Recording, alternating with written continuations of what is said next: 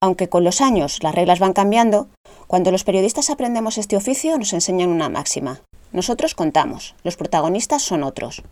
Pero vamos a hacer una excepción en este episodio número 12 del podcast Nos quedamos en casa, que hacemos en el diario El Mundo durante esta crisis del coronavirus. Soy Virginia Hernández. Daniel Icedín es el responsable del montaje. Y Rodrigo Terrasa y Alberto Di Logi son dos de nuestros compañeros que están trabajando estas semanas en la primera línea. Leemos los textos de Rodrigo, miramos las fotos de Alberto, pero en esta conversación que mantendremos los tres tenemos la oportunidad de conocer la intrahistoria, esas sensaciones que los periodistas solo contamos a los más cercanos. ¿Qué estáis viendo estos días en esa primera línea? Sobre todo yo lo que lo que he descubierto estos días es una manera completamente distinta de trabajar a la que a la que estábamos acostumbrados. En el caso de Alberto, luego os contará el mejor, pero bueno, el caso de Alberto es incluso más duro porque, porque a él la cámara le obliga a estar mucho más cerca de, la zona más peligrosa, de la zona sucia que dicen estos días. Eh, para mí, como periodista, eh, lo más complicado es, que realmente trabajas, no te diría con miedo, pero sí con mucho respeto, o sea, y con mucha precaución de saber hasta dónde te tocas, eh, hasta dónde te acercas, y luego podemos hablar de ello, pero más tarde, pero es realmente complicado trabajar con un equipo de protección individual de estos. O sea, te hace empatizar rápidamente con, lo durísimo que es el trabajo que están teniendo los sanitarios estos días, porque ya te digo que hacer una entrevista con dos mascarillas, dos guantes de látex en cada mano, unas gafas, dos gorros, y es, complicadísimo. Pues mira, vamos a ver. Em, o sea, está siendo muy raro. Eh, a ver, déjame recapitular un poco. Eh, yo cuando empezó esta historia la, primera circunstancia rara es que no vamos a la oficina. Y entonces, em, a nivel de coordinación en la sección y con otros compañeros, ya cambia mucho la cosa y es complicado. Eh, yo además, como vivo fuera en un pueblo, mm, desde el principio empecé un poco como a tomar unas medidas de disciplina para estar muy atento en, los temas de seguridad y en, intentar no, no exponerme, eh, consciente de que por mi trabajo me, tengo que exponer, ¿no? Entonces, por ejemplo, yo estoy saliendo de casa todos los días llevándome la comida que voy a comer, el agua que necesito, eh, un termo de café, me llevo incluso un cambio de ropa, llevo en la furgoneta, yo, yo, tengo una furgoneta y llevo un saco de dormir por si pues algún día que se me ha hecho tarde me echa un poco en la furgoneta y no para intentar no tocar nada, no dormir en ningún sitio fuera, eh, o sea, intentar tocar lo mínimo posible. Intento editar en el coche, también porque no hay bares abiertos. Intento no apoyar el equipo en ningún sitio cuando estoy trabajando. Entonces, claro, todo eso complica un poco también lo que es la logística de nuestro trabajo. Eh, luego, a nivel de trabajo, una de las cosas que a mí más me ha sorprendido es lo que está costando gestionar todo. O sea, conseguir permisos, eh, tropecientas llamadas, eh, buscar en... Eh, para poder entrar a un hospital tienes que buscar en 10 o 12, buscar en otras comunidades autónomas, porque se está dando acceso muy limitado a las cosas. Ahora ya se ha abierto un poquito más, pero al principio era un no rotundo y era muy difícil. Entonces, a nivel, digamos, de lo que es la logística de nuestro trabajo, yo creo que eso es lo, lo más raro que he notado o lo que es más diferente. Y esto es curioso porque una, cosa, esto es curioso porque, porque yo por lo menos he notado que, es verdad lo que dice Alberto, que a nivel burocrático, que esto suele ocurrir mucho en nuestro trabajo, no solo ahora, te ponen como muchas trabas, pero luego te encuentras a la gente muy dispuesta a contar su, su vida y su trabajo. O sea, creo que la gente está, sobre todo el personal sanitario estos días o la gente que se ha visto afectada por el, por el virus, está deseando contar un poco su experiencia y compartirla. Yo creo que eso es, eso es muy curioso. Te cuesta mucho romper la primera barrera, pero luego la gente le apetece mucho contar cómo está pasando esto. Bueno, yo creo que en general todo el mundo está desbordado con esta situación, sobre todo las administraciones. Entonces, claro, los gabinetes de prensa de los hospitales, de las administraciones eh, políticas y tal, eh, yo creo que, eh, o sea, el están desbordados como cualquiera. Y creo que no saben muy bien, o por lo menos al principio no sabían muy bien cómo gestionar un poco esto, cómo enfrentar un poco esto, y entonces preventivamente siempre hay un no por si acaso. De hecho, a mí me ha resultado más fácil conseguir acceso a las cosas hablando primero con los sanitarios y luego obteniendo el, o sea, primero teniendo el permiso de ellos y luego obtener el permiso de, del gabinete de comunicación o lo que fuera. Porque el gabinete de comunicación, yo creo también, por, incluso por, un, por una cuestión de que a ellos, eh, yo creo que les da cierto pudor o cierto respeto el decirle a, un equipo médico, oye, te voy a meter un periodista, cuando el equipo médico va desbordado. Entonces, si tú obtenías el, el ok del médico, era más fácil. Eh, y, y, luego también por una cuestión de control político, esto es evidente, yo creo. Es decir, eh, las administraciones están todas un poco a la defensiva porque, porque eh, hay mucha gresca política aquí en España. Entonces, eh, preventiva, preventivamente todo el mundo anda con, con, mucho, con mucha cautela. Mi sensación es que, es que ellos se sienten bastante vulnerables. O sea, nosotros el otro día en el Hospital Gregorio Marañón y hablando con, con IFEMA, también con sanitarios, nadie sabe, o sea, para, todo esto es nuevo. O sea, mucha, esto es una de las frases que más, que más he oído yo estos días en, en, médicos, es que para ellos esto es una situación completamente nueva. Entonces, nadie está seguro de que lo que esté haciendo esté funcionando o esté bien o sea lo mejor. Y yo creo que ante esa inseguridad que tenemos, ante la incertidumbre, que es la que tenemos todos, todo el mundo tiende un poco a cerrar las puertas. Y lo que dice Alberto, yo creo que todo el mundo tiene miedo a que mm, se filtren críticas al gobierno, a la gestión, a sus superiores, o porque pero yo creo que por esta inseguridad que ha generado esto que tenemos todos. Y ya centrándonos más en, en los tres reportajes que, que os, por los que os preguntaba al principio. Por ejemplo, en el que acompañasteis a, a una doctora en, en, Valencia. ¿Cómo fue aquella experiencia? Me tengo que contar a Alberto más, que fue el que estuvo en, en, primera línea. Yo solo para acabar, te lo digo yo primero porque seré más breve que Alberto. Eh, yo es uno de los reportajes más peculiares que he hecho porque como por estos límites de acceso que tenemos, el que estuvo en primera línea fue Alberto y fue mis ojos durante prácticamente todo el reportaje. Entonces yo la mayor parte de las cosas que escribí en, ese, en esa historia, que escribimos, que por eso firmamos a medias los dos, porque el reportaje era de los dos, eh, lo vi a través de los ojos de Alberto, que es una cosa muy curiosa que, no habíamos hecho hasta ahora, que era él fue el que entró a los, a los domicilios y el que hizo las fotos y el, que me iba, o sea, nunca en mi vida había escrito tanto a través de los ojos de otra persona como en este reportaje. Pues mira, vamos a ver, yo la, la primera cosa curiosa eh, es que eh, hasta ahora yo, o sea, yo anteriormente había estado pues en, en cementerios, eh, haciendo un reportaje en unas urgencias de un hospital, eh, haciendo eh, fotos en la puerta de los hospitales, había ido a casas de gente para hacer alguna entrevista de algún paciente que se había curado, tal. Pero una de las cosas que, más mm, eh, sensación o más, o más susto me causó nada más llegar es el habitáculo de la ambulancia, porque de pronto te ves en un sitio muy chiquitín donde yo siempre había ido con precauciones de no tocar nada y te ves obligado a tocarlo porque te tienes que sujetar, te tienes que sentar en un asiento, tienes que, cuando la ambulancia está en marcha, tienes que apoyar tu equipo en algún sitio. Entonces, mm, de todas las precauciones que yo había tomado de no tocar nada, de repente me veo en un sitio eh, que a priori tú piensas que está absolutamente contagiado todo y entonces es una sensación como de un poco claustrofóbica, ¿no? Y, y, bueno, luego una de las cosas que más me llamó la atención es la naturalidad con la que vivía el equipo médico, las llamadas, las asistencias, etcétera, y, que era muy diferente de cómo lo percibía yo. Es decir, ellos reciben una llamada y no, no, bajan corriendo como en las películas, sino que, bueno, el conductor baja por la furgoneta, los, la médico se prepara con la enfermera, van, bajan andando, van llamando, pero como con, con cierta calma, ¿no?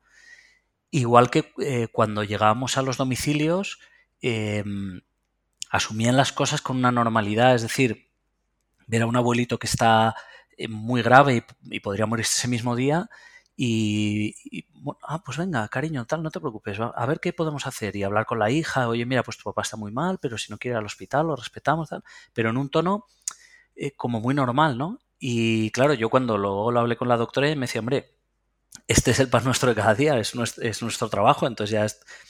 Pero claro, eh, a mí me causa mucho impacto, es decir, yo no estoy acostumbrado a, a, tener cerca la muerte, gente que lo está pasando muy mal, que está en las últimas. Y a mí es una de las cosas que más me chocó de ese reportaje, una de las cosas que, que, que más me costó un poco eh, enfrentar, ¿no? Sí, porque además los periodistas a veces hemos tenido que abordar situaciones de estas críticas, pues también cuando había atentados de ETA y en otras circunstancias, y parece que en el momento cumplimos con nuestra obligación como, como hacen todos los profesionales, pero después le das muchas vueltas a la cabeza. ¿Os pasó a vosotros después de esta experiencia darle vueltas a la cabeza de lo que estaba suponiendo la pandemia? A ver, mira, yo eh, una de las cosas que noté diferente, yo sí que he hecho fotografías eh, a muertos en otras ocasiones, pero es diferente meterte en su casa. Eh, o he hecho fotografías de situaciones duras otras veces, pero mm, cuando, cuando, estás dentro de un domicilio es como penetras en la intimidad de la gente. Entonces, estar haciendo unas fotos, por ejemplo, a un abuelito que está muy mal, le están atendiendo, pero detrás tienes a la hija que está mirando y ves que se le escapan las lágrimas, que está muy nerviosa, eh, a mí eso no me había ocurrido antes. Es decir, yo había ido a hacer accidentes o, em, o eh, por ejemplo, cuando eh, en Valencia me acuerdo un reportaje que hicimos en el hiper de la droga, que habían encontrado un chaval muerto y tal, y era una como una situación así muy dura, la gente tirándonos piedras, pero es, digamos que estás como, como en un espacio público, no estás en un espacio íntimo. Y en el espacio íntimo percibes como, como la, sensación que está teniendo esa familia. No, lo ves tan desde fuera. Y luego, em, a mí me pasa una cosa que, siempre la cuento, que cuando yo estoy trabajando no, tengo tanto, estoy tan concentrado en lo que las fotos que tengo que hacer y tan concentrado en este caso también en las cuestiones de seguridad, no tocar nada, en a ver por dónde tengo que caminar, qué distancia de seguridad tengo que guardar, estar pendiente de las cámaras, de los objetivos, eh, muy concentrado en hacer las fotos, que en el momento de las escenas no me causa tanto impacto como luego cuando me siento a editar. Y entonces es cuando, cuando veo las imágenes con calma y es cuando me hago consciente muchas veces de lo que allí ha ocurrido. Y entonces sí que, em, sí que yo creo que está siendo esto diferente a otras cosas, sobre todo porque te das cuenta de que la gente, tanto los sanitarios como los enfermos, manejan como una, como una incertidumbre a futuro, como que no saben. Como que no saben eh, si, si, te vas a morir o no, no saben cuánto va a durar esto, no saben eh, muy bien cuál va a ser la evolución de los pacientes y entonces eh, esa incertidumbre la, notas, o sea, se respira. Yo creo que, que, el gran valor de este reportaje y de la famosa foto de Alberto que tanta polémica generó el día después en la portada del mundo, del, del cadáver de este hombre pakistaní en un piso, por lo menos el impacto que a mí me generó es que o sea, creo que todos somos conscientes de la crisis que estamos viviendo. O sea, mucha gente nos, echaba en cara ahora que, la, que la foto era innecesaria porque ya todos somos conscientes de que está muriendo mucha gente. Y es verdad, o sea, todos somos conscientes de que está muriendo mucha gente, pero mi sensación hasta, hasta entonces era que estábamos mm, ante una crisis como muy aséptica. O sea, que mm, no se veía nada, todo, o sea, como si todos lleváramos mascarilla, gafas y guantes para todo y no estábamos viendo realmente la crudeza de lo que estaba ocurriendo. Entonces, esa imagen, o sea, también se ha dicho mucho pues que, se ha elogiado mucho el reportaje y mucha gente, eh, mucha gente, bueno, ya sabemos que este ruido casi todo está en las redes sociales, pero bueno, era como que se nos, se nos quitaba responsabilidad de Alberto y a mí, como bueno, esto es una decisión del mundo, el reportaje es fantástico, pero es el mundo o su director quien ha, quien ha elegido esa foto por la portada, y eso no es cierto. O sea, quien elige esa foto primero es Alberto, que es el que la hace y el que mm, la distribuye pero nosotros lo, lo hablamos, o sea, yo recuerdo Alberto me mandó una nota de audio de impactado cuando, cuando había visto esa imagen, tío, eh, hemos entrado a un piso y había un... Entonces, nosotros también discutimos previamente si pensábamos que esa foto había que publicarla o no. Y los dos estábamos de acuerdo con que era una foto que, que informaba muchísimo. O sea, y mi sensación era esa, que por primera vez estábamos contando que la gente estaba muriendo en sus casas, en qué condiciones estaba muriendo, en qué condiciones estaban trabajando los sanitarios con esa gente. Eh, también se nos criticó que el, hecho de que el que saliera fuera una persona inmigrante o mm, en un barrio pobre de Valencia, y yo creo que eso era justo lo que lo que pretendíamos denunciar. O sea, no era vamos a aprovecharnos de que este hombre es pobre e inmigrante, sino al revés, vamos a denunciar que gente pobre sin, sin acceso a la sanidad pública, sin, sin, medios para irse a un hospital privado y, quizás sin papeles para gestionarse un, el, trámite sanitario que se está muriendo en su casa. Entonces, por eso pensábamos nosotros que esa, que esa fotografía eh, periodísticamente era muy, muy relevante. Y yo creo que el impacto que generó, más allá de las críticas, probaba que era una foto necesaria y una imagen que había que, que había que dar. También pasasteis por IFEMA, que estuvisteis acompañando a uno de los sacerdotes que, acompaña también a los enfermos, pero me llama mucho la atención el, último reportaje, el del nacimiento de, los dos gemelos, bueno, bueno, más bien mellizos, que son chico y chica. Eh, es como haber vivido un reportaje de muerte y otro de vida, ¿no? ¿Cómo, cómo, em, aceptasteis todo esto? ¿Cómo vuestra cabeza es decir, vale, hay un momento de muerte, pero aquí está trabajando todo el equipo médico para que la vida continúe adelante? Para mí, como te contaba antes, o sea, fue, te, cuento si quieres un poco cómo se gestó esto, porque fue la jornada un poco estresante. O sea, nosotros se nos ocurrió un día hablando esta idea, ¿no? Eh, incluso yo creo que fue antes que, el día de la ambulancia, ¿no? recuerdo. Pero bueno, hablamos de la posibilidad de, intentar contar cómo en mitad de toda esta pandemia y de tantísimos muertos cada día, intentar contar el nacimiento de, de alguien, o sea, es lo que tú decías, la, la vida. Entonces, eh, a través de nuestra compañera Cristina García Lucio de Salud, se lo planteamos a ver cómo ya, qué posibilidades veía, ya habló con varios hospitales, entonces fue lo típico que tú dejas caer, oye, pues si alguno conoce algún caso, buscábamos eso. Lo que nos interesaba sobre todo era encontrar a una madre con la que pudiéramos hablar antes de dar a luz. Porque sí que había salido en otros medios pues los típicos reportajes de ha nacido un niño, no sé dónde, y una foto pues, que le hace un selfie que se hacen ellos. Pero nosotros lo que queríamos era estar antes del parto durante el parto y el día después del parto. Y eso era complicado. Entonces nosotros fuimos como lo típico, tú lanzas la red y si, si suena la flauta, pues fantástico. Y entonces coincidió que nos fuimos a hacer el reportaje con, el, con uno de los siete capellanes que trabajan en IFEMA. Entonces, estando con él por la mañana, de repente nos llamaron del Hospital Gregorio Marañón que tenían una madre que además estaba embarazada de mellizos, que aceptaba aceptaba que nosotros entráramos en su más absoluta intimidad y en una situación como esta. Y encima esa misma mañana le habían comunicado que había dado positivo por, por COVID-19. Entonces tuvimos que hacer prácticamente en paralelo los dos reportajes, el del cura, marcharnos corriendo al Hospital Gregorio Marañón para hablar con la, con la madre antes de que diera luz, volver a acabar con el cura para hacer un reportaje con él cuando atendía a los pacientes del hospital de IFEMA volver corriendo otra vez al Marañón por la tarde porque la chica ya había dilatado lo que tenía que dilatar y asistir al parto, que es lo que hicimos, y a la mañana siguiente volvimos otra vez a verlos. Entonces fue un estrés absoluto. Y, creo que, como decía en el reportaje, era una situación en la que casi todo podía salir mal, porque nos habían advertido que era muy peligroso por el hecho de ser un parto gemelar, por el hecho de ser ya eh, estar eh, infectada por el coronavirus, y milagrosamente salió todo bien. Y luego hay una cosa muy bonita que eh, no es exclusiva de esta cobertura de COVID que estamos haciendo, sino que es de siempre de nuestro trabajo. Pero yo aquí lo he vivido ya en varias ocasiones, que es la sensación de cuando alguien te deja entrar en su intimidad. Entonces, em, es, una, una sensación como de doble dirección, es decir, por una parte, y, y yo así se lo expreso, estás muy agradecido de que alguien te deje contar su historia. Ya nos ocurrió en otra historia que publicamos previamente de una pareja de hermanos que fueron a un cementerio a enterrar a, su padre, que los encontramos allí y entonces eh, les pedimos permiso para poder hacer fotografías y para poder contar, hablar de la historia de su padre, quién fue su padre, que era un señor que tenía un bar y que murió como uno de los miles que han muerto, ¿no? Entonces, son cosas como tan delicadas y tan íntimas, igual que esta mujer que nos deja entrar en el paritorio eh, donde va a dar a luz a sus gemelos, cuando encima se acaba de enterar de que es positivo y, debía estar asustadísima porque allí empezaron a entrar astronautas al paritorio, todo el mundo con unas medidas de seguridad extremas.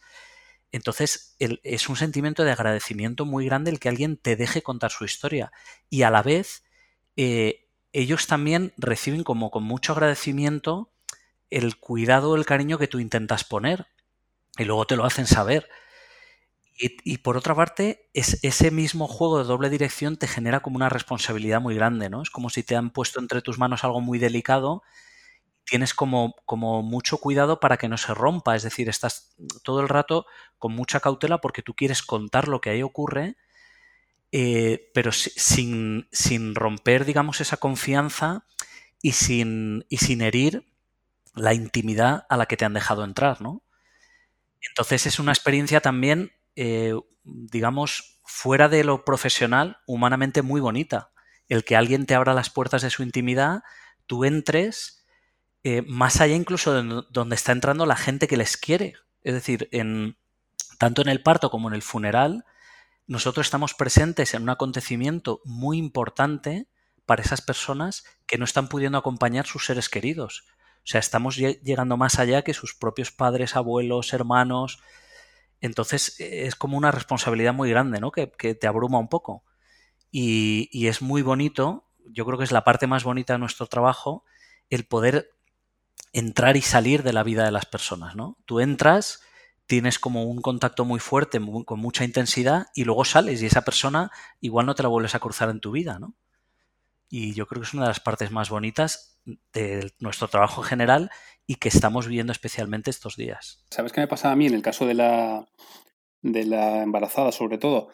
Que te sientes un poco, o sea, esto va a parecer un poco moñas, pero lo digo de verdad, o sea, te sientes un poco corresponsal de la familia de esos mellizos. O sea, la chica nos contaba súper emocionada, de hecho se, echaba a llorar antes de dar a luz, que lo que más difícil se le estaba haciendo era no tener contacto con su madre, porque ella era hija única, sus padres eran mayores claro, no solo había pasado toda la parte final del embarazo sin su madre, sino que cuando a ella esa mañana le dicen que ha dado positivo por coronavirus, ni siquiera puede dejarle, ella tenía, otra hija de 19 meses que se iba a quedar con la abuela, no se puede quedar con la abuela porque al dar ella positivo, pues la hija no puede estar en contacto con su abuela y la mandan con, los tíos.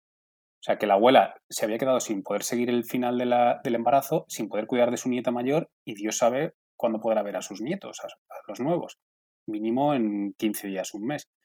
Entonces eso em, le emocionaba mucho a la chica. Entonces, y a la vez, como dice Alberto, pensabas, pues qué injusto que esa mujer no pueda estar aquí y estemos este y yo, que no conocemos de nada la familia, asistiendo al parto. Entonces te sientes como un poco eh, corresponsal de, de, em, un enviado especial de la familia para que, para que puedan vivir todo eso que, no, que se están perdiendo. Entonces, claro, luego, joder, es fantástico. Al día siguiente, cuando te escriben que les ha encantado, que, han, que han comprado toda la familia el periódico, que lo han podido mandar a la bisabuela que de no sé qué pueblo de Cuenca, que no ha podido ver a los nietos y que de repente se los encuentran en la portada del periódico, pues, joder, es súper emocionante. O sea, es sientes que tu trabajo sirve para algo, la verdad. Igual que, por ejemplo, cuando, cuando hicimos la historia de, de este hombre que murió, eh, la hija le empezó a reenviar a Rodrigo todos los mensajes que le llegaban de la gente querida de, este hombre, de este, de este, hombre que tenía un bar.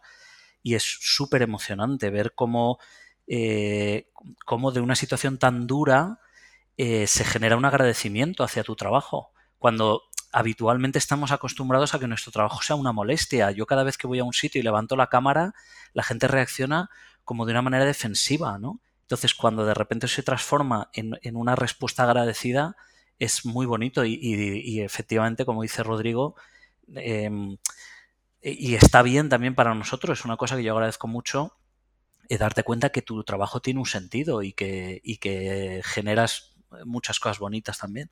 Se genera mucha responsabilidad también, ¿eh? porque yo recuerdo con la historia de Máximo, que era este señor del bar que murió, que a mí por lo menos me da mucho, muchísimo miedo defraudar a, a quien, te ha, quien te ha dado tantísima confianza, alguien que te ha contado toda la vida de su padre para que, para que tú la puedas publicar, o alguien que te ha dejado entrar en el nacimiento de sus hijos para que tú lo publiques, te da mucho miedo, a mí por lo menos me da mucho miedo que luego no le guste cómo ha quedado, porque es verdad que a veces estar muy acostumbrado al periodismo este de molestar, de investigar, de sacar trapos sucios, pero esto para mí también es periodismo, que es contar la historia de la gente. Y te da mucho miedo eso, decepcionarles.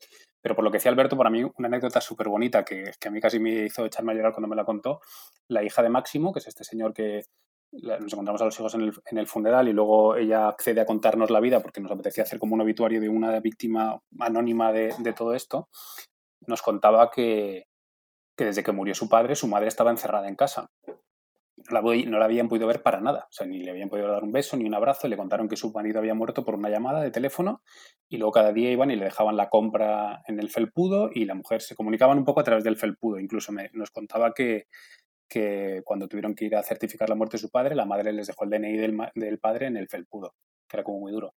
Entonces, al día siguiente de publicar el artículo, la, volví a hablar con la chica, me dijo eso, que les había encantado, que todos los amigos del bar lo habían compartido, todo el mundo había comprado el periódico y me dijo que le había dejado el artículo en el felpudo la madre. Y era, hostia, o sea, era como, era como una imagen durísima y a la vez como muy bonito de, imaginarme a la madre que está sola completamente en casa limpiando con yogur, o sea, con lejía los yogures de casa que había tocado su marido, encontrarse nuestro reportaje en el felpudo de casa en el que contaba su historia y la de su marido. Y además una mujer que no había podido despedirse del hombre con el que llevaba muchísimos años casada. Es que es una historia terrible, o sea, una historia la de esta señora y la de miles, supongo, o sea, personas mayores que llevan viviendo 50 años o 60 con sus maridos o sus mujeres, a los que de repente ingresan a su pareja, ya no la vuelven a ver, al ser personas de riesgo, no pueden ir al, funeral a despedirse de ellas y encima pasan todo el duelo completamente solos en casa, o sea, es que eso es, terrible. Hay una foto muy bonita que se ha publicado estos días de, de la agencia Magnum, que es una foto que está un, un, hombre dándole un abrazo a su padre que se va a ir al hospital en el pasillo de la casa. Y, claro, es que en ese abrazo está contenido un montón de sentimientos porque no sabes si lo vas a volver a ver. El, eh, o sea, cuando por ejemplo hicimos, eh, entré en unas urgencias a fotografiar el trabajo de los médicos y tal, una de las cosas que más estaban o más tenían presente ellos es que la gente está sin las familias y se muere sola. Y entonces ellos tenían también un poco como la responsabilidad de acompañar eso. O sea, yo creo que lo, esto es lo terrible de, de esta crisis, de esta pandemia. Que, que, que, no solamente es una cuestión médica o científica que enfrentar, sino que emocionalmente está suponiendo eh, un, desgarro terrible para muchísima gente. Eso nos decía el sacerdote también de IFEMA el otro día. Claro, es que al final no poder hacer duelo cuando además en nuestra cultura es necesario ese duelo para, poder despedirte y cerrar una etapa. Pero os quería preguntar también, ya, ya para ir finalizando, eh, ¿qué historia os, os, gustaría contar del día después, de cuando todo esto acabe o por lo menos podamos salir de casa? No lo contaremos nosotros, pero que descubrieran una vacuna sería fantástico. Pues fíjate, a mí lo que más me gustaría contar es la normalidad. O sea, a mí una de las cosas que más miedo me da de todo esto es cómo vamos a volver. O sea, yo no me costaría mucho pensar que vamos a, salir de aquí con mascarillas, o sea, que nuestra vida vaya a cambiar a ese nivel. El otro día había que a partir de ahora los asientos de los cines los distanciarán no sé cuántos metros o en el teatro, o que no vayamos, eh, no sé, cuando digo gente que dice que le va a dar terror ir a un restaurante después de esto, a mí eso ojalá podamos contar una historia de la normalidad más absoluta y que algún día volvamos a ser como éramos antes, que igual no lo, valorábamos lo suficiente, pero yo no, quiero vivir en una sociedad séptica de estas en la que no, yo lo que más ganas tengo de hacer cuando salgo de aquí es abrazar a la gente. O sea, el otro día encontrarme con Alberto Nifema y no darle un abrazo, hablarnos así como a lo lejos, es, es horroroso. O sea, yo espero que eso, que nuestra sociedad no se convierta en eso, desde luego. Sí, luego eh, yo las preguntas que, me rondan, o sea, no es exactamente sobre historias que, que, vayamos a contar, pero sí que me rondan muchas preguntas sobre cómo nos va a cambiar esto, no solamente en el sentido de que de los condicionamientos que nos va a imponer, sino de si vamos a ser capaces de hacer una revisión de nuestra propia vida y cambiar algunas cosas que yo creo que no estaban bien.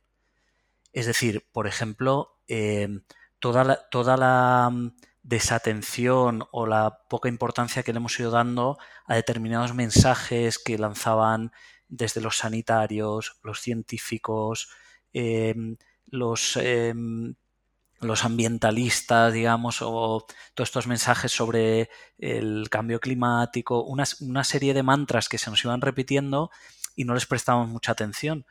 Y ahora resulta que estamos encontrando una cosa que, que nos ha obligado a hacer un paréntesis en nuestra vida. Entonces, yo no sé si esto nos va a cambiar como para mejor en algunas cosas. O, por ejemplo, el otro día nos decía la doctora esta del SAMO, ¿no?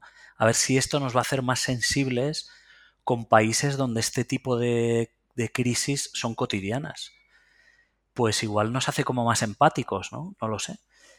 A mí sí que me gustaría poder mirar, poder echar la vista atrás dentro de 10, 15 años y ver que alguno de estos, eh, o sea, que, hemos sacado alguna cosa mejor de, todo esto. A mí una cosa que me dio, que me, que me ha dado mucha pena estos días es escuchar a los sanitarios que decir que tienen poca fe en que cuando pase esto la gente se acuerde de, de lo que están haciendo. O sea, yo lo que más me ha impactado con diferencia de, de, los, de estos tres últimos reportajes es el trabajo de esta gente. O sea, tanto el trabajo del sacerdote que me parecía que me parece un personaje maravilloso, de Ifema, un, tipo que se juega la vida al final, porque se está jugando la vida metiéndose en un hospital de campaña para consolar a la gente, sean cristianos, crean en Dios o no crean, se mete porque sí, de forma voluntaria ayudar, me parece maravilloso. Y escuchar el otro día a los médicos, a las médicos, porque la mayoría eran mujeres, enfermeras, ginecólogas, matronas en el hospital, con dos pesados como nosotros molestándoles en su trabajo, con toda la tensión en la que están, o sea, solo si veis el, el, protocolo que hay que seguir, las tres veces que Alberto y yo entramos al, a la habitación de, de, la madre y del padre de los mellizos, eh, o sea, pierdes como 10 minutos en vestirte y otros 10 minutos en desvestirte. Cada vez que entras y sales a, a, cada vez que entras y sales a la habitación. Entonces, yo ese rato pensé, madre mía, ¿cómo pueden estar trabajando así 15 horas diarias con esta, o sea, te genera un estrés, una ansiedad, tener que estar todo el rato controlando, no, no, meter la pata, no manchar, no tocar nada, no hacerlo todo en el orden que te dicen. O sea, mm, me genera una admiración absoluta por el trabajo que están haciendo y que luego te digan, seguramente cuando vas en unos meses, ahora nos aplauden todos los días a las 8, pero seguramente en unos meses se olvidarán de todo esto, me resulta súper desalentador.